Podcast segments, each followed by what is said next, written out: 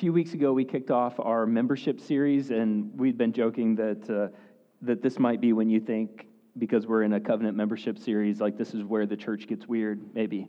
And we're just owning like we've been weird from the beginning. So, so we're just walking out our weirdness. Um, but in seriousness, though, about three weeks ago, the whole focus that day was why membership. And so, if you're um, even visiting us and stuff, and like why would they do membership and stuff, uh, we, we, unpack that and spend a whole time on the importance of, I think, why not that this is going to become this exclusive club, but that instead we're going to more intentionally than ever say um, it's fine to be here as long as you want to be here, but but there is going to be a intentional like let's step even more into what the Lord is calling us to be as a, a body of Christ here, as a church here. And so, so we'll spend a, a, few more weeks on covenant membership. What we did was we, we focused on the why, and then we spent two weeks so far, and this is our third week, on here are distinctives, like here are traits that, that Lord willing will characterize us as, as members of this body, as a part of this church. And so, so two weeks ago, we talked about gospel centered, what that means, what that doesn't mean, why we're saying that is going to be, Lord willing, a trait that, that forms a people that will outlive us you know, would, would this be gospel centered two generations from now as well? Uh, then uh, last week we talked about being people of the Bible and, and what that means, what, what that doesn't mean to you, and, and unpacking that. And uh, all that is on our podcast through iTunes or on our sermons link on our website. Today, we're going through a distinctive that, man, I, I really hope will be us.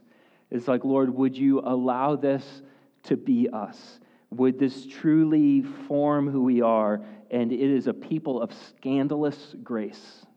Scandalous grace our prayer, our trajectory as covenant members is when you think of the people of Sacred Mission Church, um, would, would people not think of the most unforgiving people? When you think of the people of Sacred Mission, would you not think of, oh, those people are so judgmental? Or, man, those people believe the worst of us and the worst in each other. Um, man, when I think of Sacred Mission Church, like, would people not think, oh, those are those holier than thou people that are over there and I'm over here? Uh, but instead, like, would they say, those are people who have experienced scandalous grace, and those are people who there is just something different about them. And one of the words that I use is grace. That's one way I can describe these people. Even people who, like, for decades held grudges against each other for how land was divided or grudges for you shot my dog when it attacked you or whatever and then and, and you know i don't i'm so mad at you and that was so long ago i don't even remember that dog's name but i remember i'm still mad at you or whatever and then it's like and then something happened and then now they call each other brother and sister. And now they sacrifice to be with each other and to be around each other.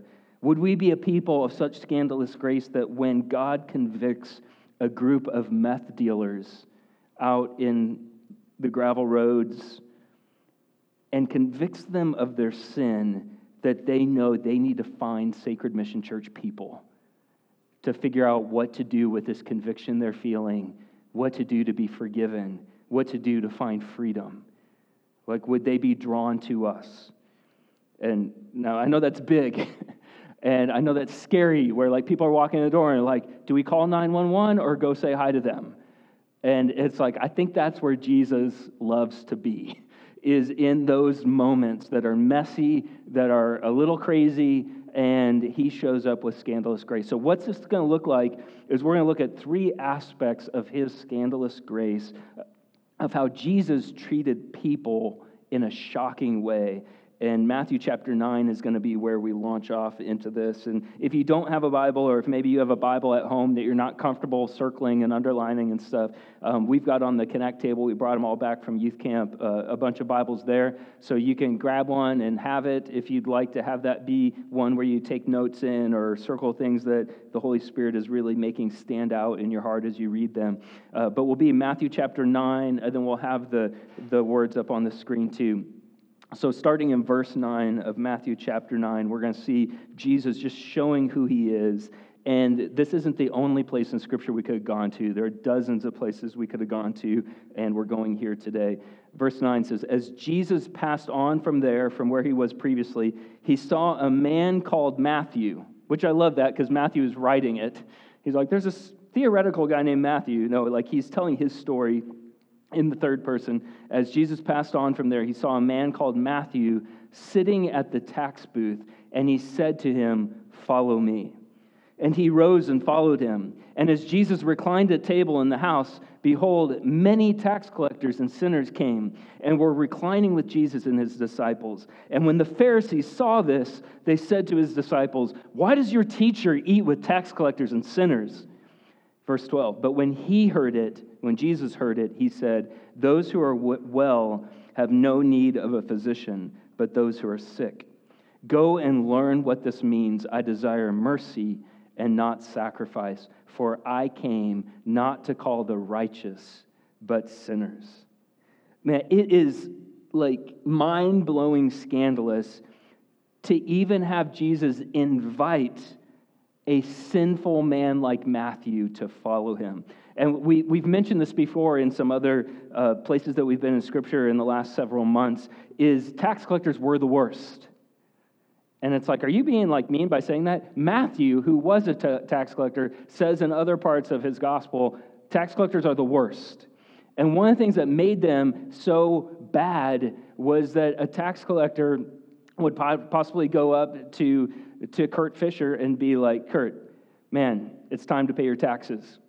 You owe me 5,000 bucks because of and the thing that would allow a tax collector to say that is usually a tax collector was Jewish. A tax collector was usually a part of the same kind of people group, and because they were same, as part of the same people group, they had like an intimate knowledge of like his business dealings, things that he was doing maybe that were on the side, or this thing, like side hustles that he had and stuff. So they were intimate enough to know kind of all of the income streams. And then, but they were hated by their people and even typically disowned from their families and all of that stuff because they went up to Kurt and said, 5,000 bucks. And if Kurt was like, no, it's like, okay, now you're a slave.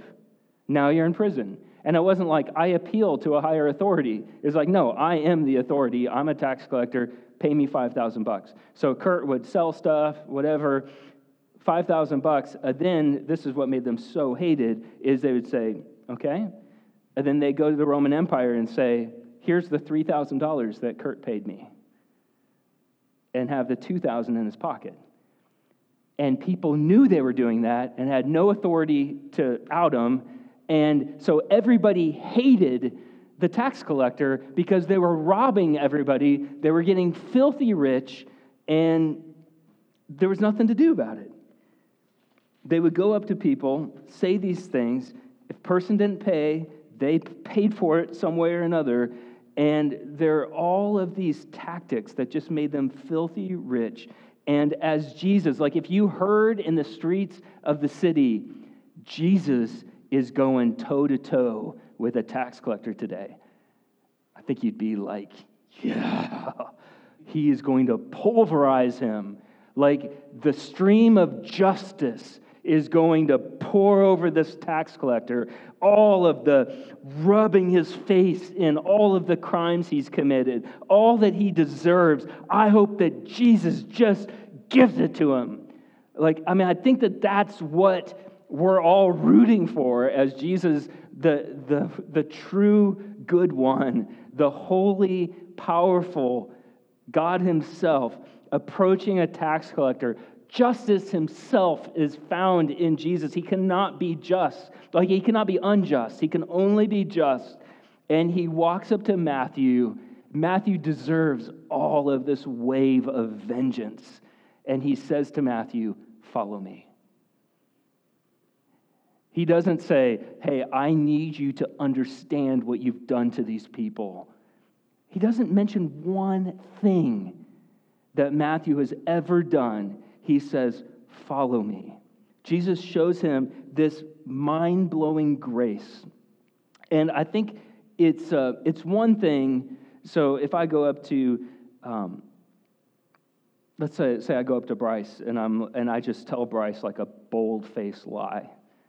You know, uh, if I tell Bryce a bold faced lie, like he's going to think weird of me. Like it'll probably be this weird thing in our relationship until I seek forgiveness or something. But like it's just kind of weird if I tell a bold faced lie to Bryce. And it's going to just hurt our friendship, even though we've known each other our entire lives. Um, and that's kind of it. Now, if I, we have like the church set up in a way with an advisory team and stuff that, that there are some people before we raise up elders on the ground here and stuff, there are some people who love me like crazy, love our church like crazy, and who would also have no problem firing me. Like, we even have it set up where it's like, here are all the ways that you can fire me. Because it's like, I don't ever want this church to be about me. I don't ever want it to be like, I get all weird and the church just keeps going or whatever. It's like, if it's ever good for me, my family, for the church to fire me, here, like, here's how you do it. Go for it, right? So if I tell like a bold faced lie to the church, we have just on one lie, we have it where the church could fire me. Okay? And so Bryce and I, just kind of a rift.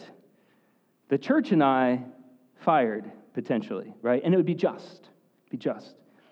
In our justice system of our country, one lie can be treason, right? Are the British coming? No, the British aren't coming. Like, like that could be treason, right? And if I even say one bold faced lie to the country, I could be killed for that justly.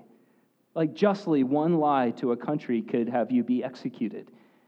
And what is unbelievable is that just one sin against a holy, perfect God is far greater than even one sin to a country. Can we agree with that? Like a pure, holy God who made us is, will last infinitely longer, be infinitely more powerful. One sin against him justly could condemn us to be separated from him forever.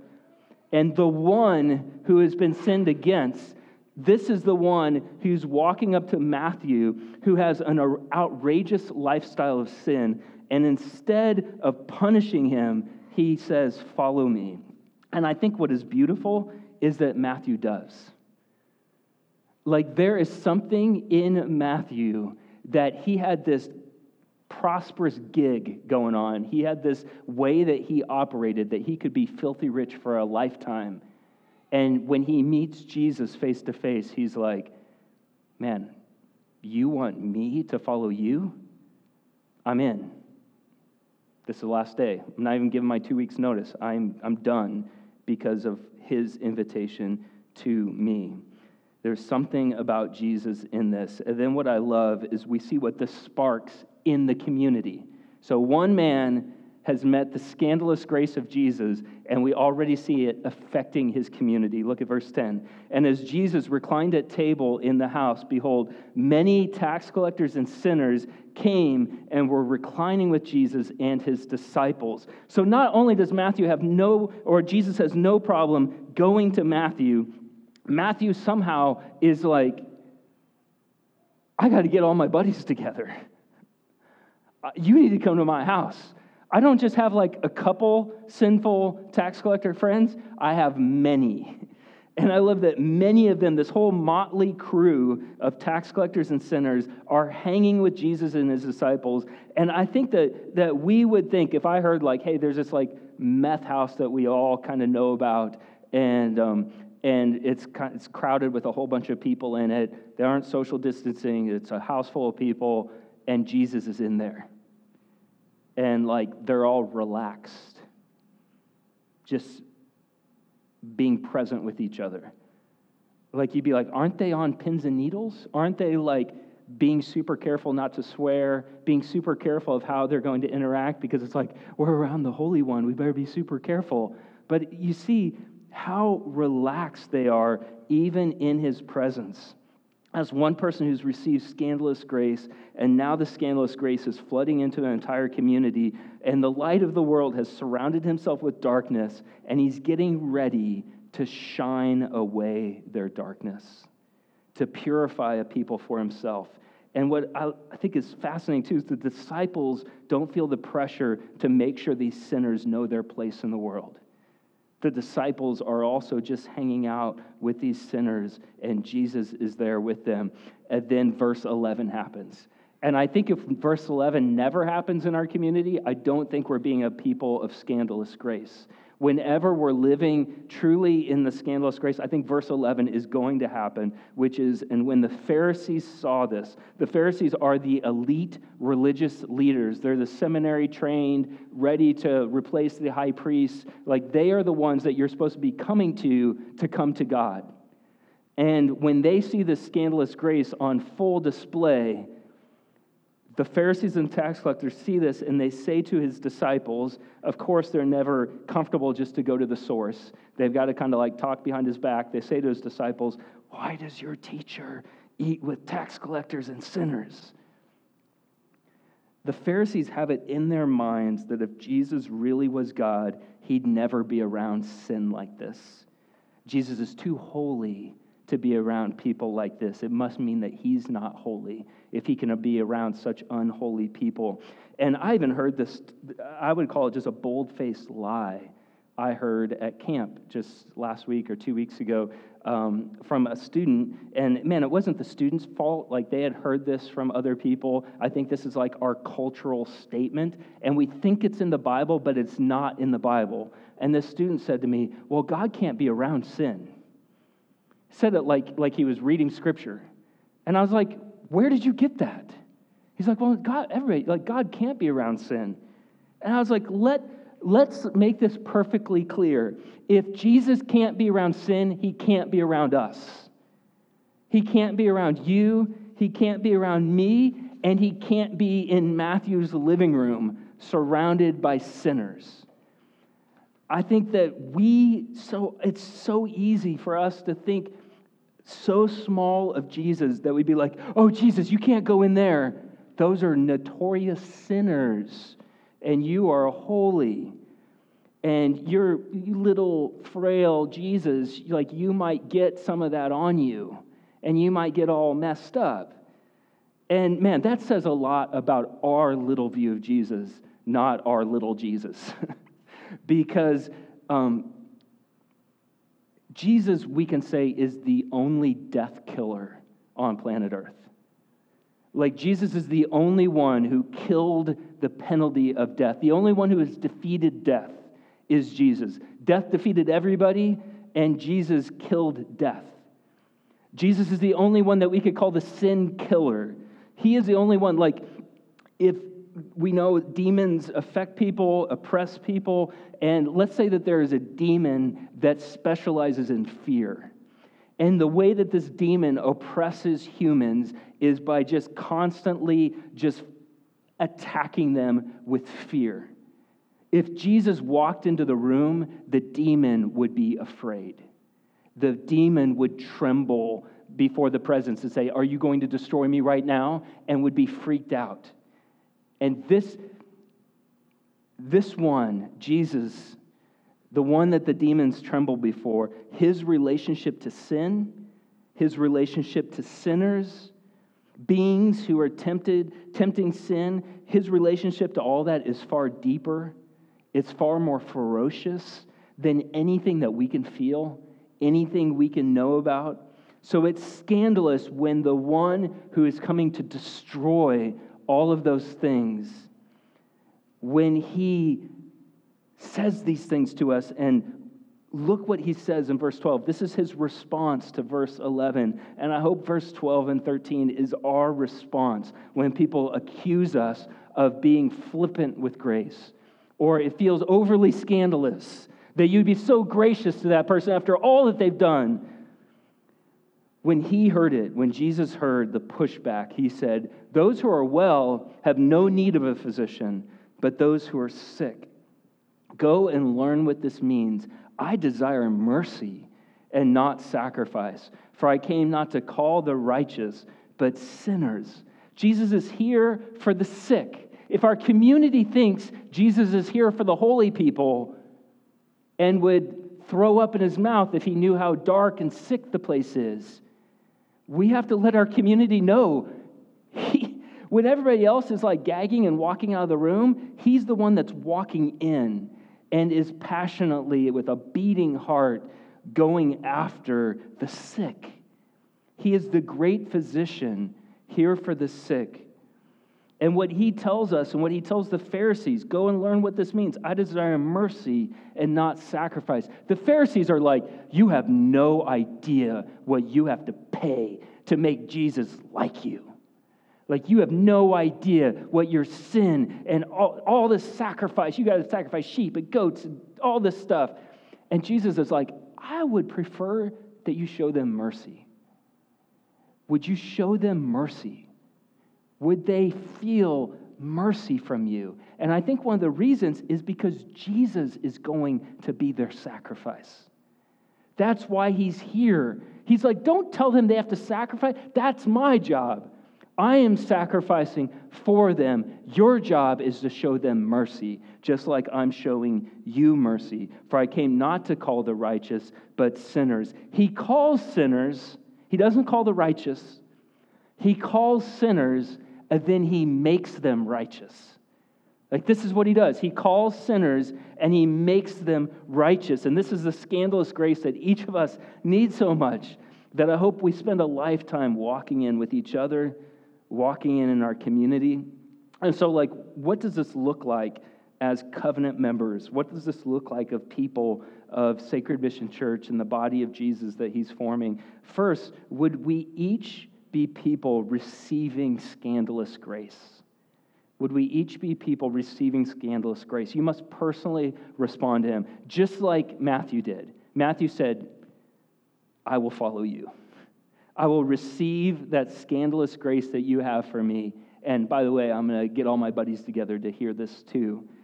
Responding to him does save us for heaven. It really saves us for heaven, but it also does so much more. Receiving his grace and forgiveness as a gift allows us to reign in this life. To reign in this life. Look at Romans 5:17. Romans 5:17 speaks to this so powerfully. It says, "For if because of one man's trespass death reigned through that one man." So Jesus is talking about Adam. So all of us are following, we have the blood of Adam running through our veins and that is leading all of us to be people who sin. Our parents never had to teach us how to sin. For if because of one man's trespass, because of that, death reigned through that one man, much more, look at this. This is exactly what we're talking about today. Much more will those who receive the abundance of grace and the free gift of righteousness reign in life through the one man, Jesus Christ. If we reject Jesus' forgiveness, if we resist his abundant grace for a lifetime, if we resist his free gift of righteousness, if we resist these things, then death will reign in us. Everything we think will make us happy will end in disappointment, looking for more, and the end of the road will be death. Those who receive the abundance of grace, who receive the free gift of righteousness, what is referred to here when we receive abundance of grace is we reign in life through the one man, Jesus Christ. Now, reigning in life, like we can still get fired from jobs, we can still get a diagnosis of cancer. And we, we had a, a guy in our community like praise Jesus. He gave his life to Jesus right as he was on the heels of, of cancer and tumor and all of that. And it's like, is he reigning in life? And I would say, absolutely. Like he is one in Jesus who has been forgiven, who has received all this lavish grace. And as much as someone can, as a person who is on chemo, in radiation, they are reigning. And when I look at them, it takes my breath away. It's like, you are, it's all, I almost want to look away at how just powerfully you are living as a follower of Jesus, receiving all of this righteousness and grace from him. And I'd say the world is not worthy of what you're bringing to the table as you are in Jesus. And as covenant members of Sacred Mission Church, uh, man, would we be people who are receiving scandalous grace, like we're truly receiving it? And then, second, though, would we each be people proclaiming scandalous grace? So it's like, I'm receiving this grace from Jesus. I'm not trying to perform for him. I'm letting his life be my life. I'm receiving him, I'm following him, and now I'm proclaiming this scandalous grace. Where we join with each other, sharing with family members, friends, classmates, neighbors, the same grace that we experience from Jesus. Um, I was uh, in Fort Dodge, like many of us were, for the, the championship softball game this week, and um, and just being like around a, a, whole group of people. We're not we're not that way very often now, where there's hundreds of people that are that are all kind of around this really big area. But I just remember thinking about this passage and thinking about this message, uh, looking at all of the Collins Maxwell fans, and just being like, man, all of the grace that I've ever experienced from Jesus, like all of that is for all of these people too. Every single one of them this grace is for them. And then I even looked at the Clarksville fans and been like, and it's for them too. Like, like it's for all of us to receive this scandalous grace that is just poured on us. And as I was thinking that, I realized how infrequently I think that. How so often I just think, uh, I just have judgmental thoughts towards people, or how often I'm just like, man, I can't believe they're like that. As instead of thinking, I can't believe Jesus is like that for all of us. And I want to think that way more. I want to be proclaiming scandalous grace so much more. Um, and I think a, a, woman who portrays this really well in Scripture is the Samaritan woman that Jesus talked to um, at Jacob's well. And I, I, love that she's not named. Like, we don't know her name, and maybe it was written in there at one point. She's like, just go ahead and take my name out. This is about Jesus, this story. But what's beautiful, though, is the Samaritans were probably racially the most racially disliked people group in the entire area, to the point that if you're in southern Israel and you're trying to get up to the Sea of Galilee, it's like a straight shot through Samaria. And they would actually go all the way around Samaria, uh, east of Jordan, and would come, they would go hundreds of miles or, or probably over 100 miles out of their way to not taint themselves by stepping on the ground that's owned by a Samaritan. Like, that's how disliked racially the situation was. And then the lady that Jesus talked to was hated by the Samaritans. So it's like the Jews don't like any of you people.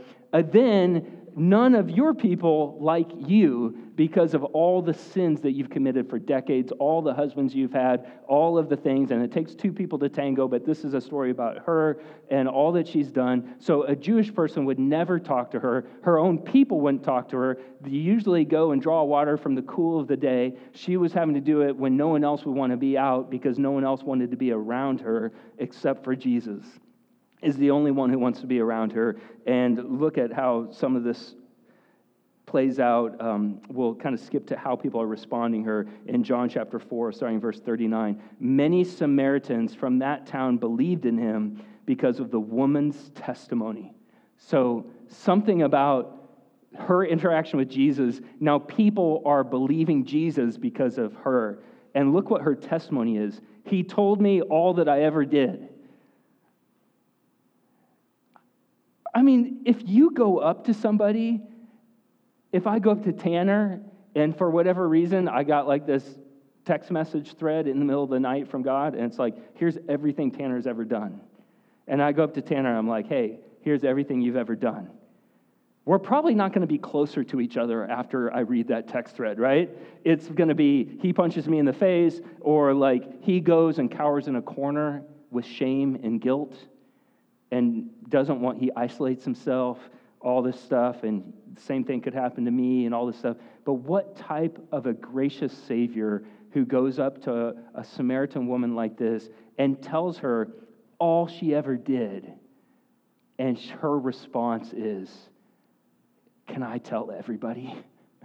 Can I tell everybody about you, about who you are? This is one of the first times that, that publicly Jesus is really proclaimed and look what, how the response is. So when the Samaritans came to Jesus, they asked him to stay, stay with them. He stayed there two days, and many more believed because of his word. They said to the woman, who they hated, by the way, and would not talk to before her encounter with Jesus, They said to the woman, It is no longer because of what you said that we believe, for we have heard for ourselves, and we know that this is indeed the Savior of the world. I mean, her proclamation of scandalous grace is incredible. I mean, it means every single one of us can go up to everybody in the community and be like, let me tell you the things I was hiding from everybody. Let me tell you the guilt and the shame that I lived with for so long. And now let me tell you about the one who freed me, who forgave me. And I want all of you to know him like I know him because anybody else I would have ran from, him I ran to. He is truly the Savior of the world. And they're like, yeah, we agree. We've met him as well. And man, would that, our area needs that. Our community needs that. Rural Iowa needs that. Would we be proclaiming scandalous grace? But then, third, would we each be people showing scandalous grace? Because you think about it, like we could be kind of solo. We could be like, okay, I'm receiving this grace from Jesus. I'm letting other people know it, but it could keep, but you could still kind of keep everybody out potentially you could still potentially kind of not be super gracious to each other. And man, I mean, I so many of us relate to Peter. Um, Peter said some really bonehead things, and he also did some awesome things. He was like a glorious mess, which I, I, I think speaks to many of us. And Jesus' patience with Peter, Jesus' love for Peter. And Peter was starting, I think, to figure out the scandalous grace, but he's like, I need to find the limit. Like, when can I start hating people? And so in Matthew 18, Peter came up and said to him, Lord, how often will my brother sin against me and I forgive him? As many as seven times? You know, you think about it, seven times is a lot. Like, if my 14 year old and my 13 year old and my 10 year old, if they're having a lot of conflict and they're like, we've forgiven each other seven times, I'd be like, okay, we are we're making progress. Like we're on a good, like I think we'd be like, there's peace in our home, like seven times. Is it eight times? That's it. We're done. Like bring out the war, right? Um, and I love what Jesus said to him. I do not say to you seven times, but 77 times. And I don't think he's saying here, like on the 78th time, it's war. I think he's saying, like, this is so many times that basically just get used to forgiving people and just get used to saying, I'm sorry and get used to letting conflict move people towards each other. I think, like, I imagine in my mind, um, I love Mark and Cindy Huntrods, and I imagine, like, Mark and I having a conversation, and Mark has a heart to see people experience this grace like, like we do. And, uh, you know, I just hypothetically envision Mark, like, grilling out for lunch, you know, and inviting, uh, uh inviting a guy over that he does sheep business with or whatever, and inviting guy over and being like, hey, I'm gonna make you lunch, let's just connect. And like several months later, coming up and being like, hey, um, I hear that you've been st- stood up a couple times. Like you, you pay the money, you, you make the meal, and how many times have you been stood up? Uh, well, I'm not really keeping count, but 38 times. It's been 38 times so far that I've been stood up, you know. And it's like, and you're scheduled for next week? Yep, yep, same time.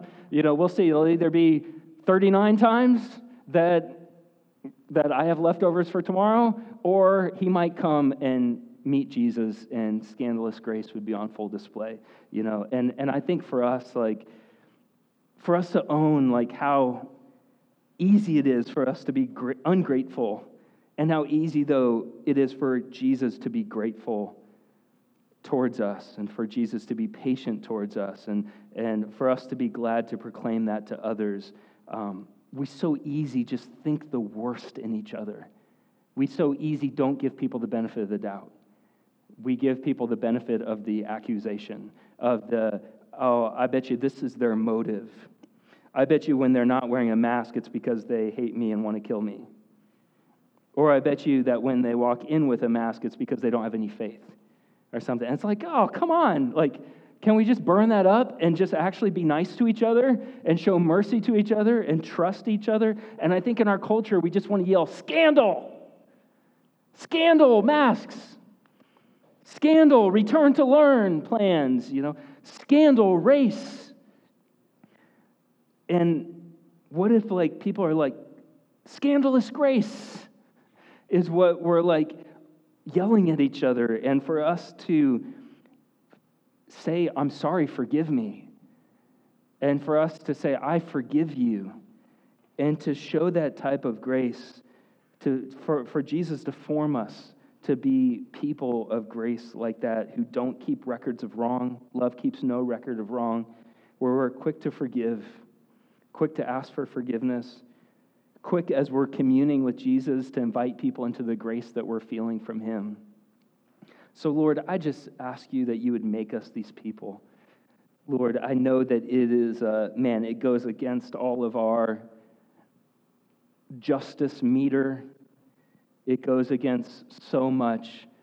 Um, but Lord, we're mindful that you, you are the sacrifice. You are the one, all of that injustice was nailed to you on the cross, Lord. And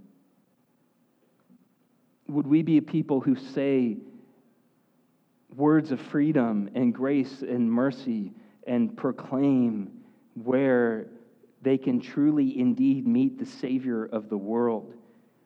And we really even don't even have to learn all of the darkness that they're caught up in because we know that you can handle all of that once they recline with you and spend time with you. Lord, would you form us to be a people? And would you form the Collins Christian Church? And would you form the other churches around us that, um, that what people would feel when they're, when they're around those who are walking with you is mercy and forgiveness and grace and, and clear direction of how they can receive that as well. So, Lord, form that in us for your glory, Jesus, we pray. Amen. Uh, Jesus created this for us as communion, which is truly communing with Him. And we love to step towards this as a way to respond every week. And um, we've been careful with how to, how to do this. It's a cup within a cup. So if you just take one, and the person preparing this has been wearing gloves and stuff, but if you take one, and then you separate it, you'll see that the bread and the juice are there.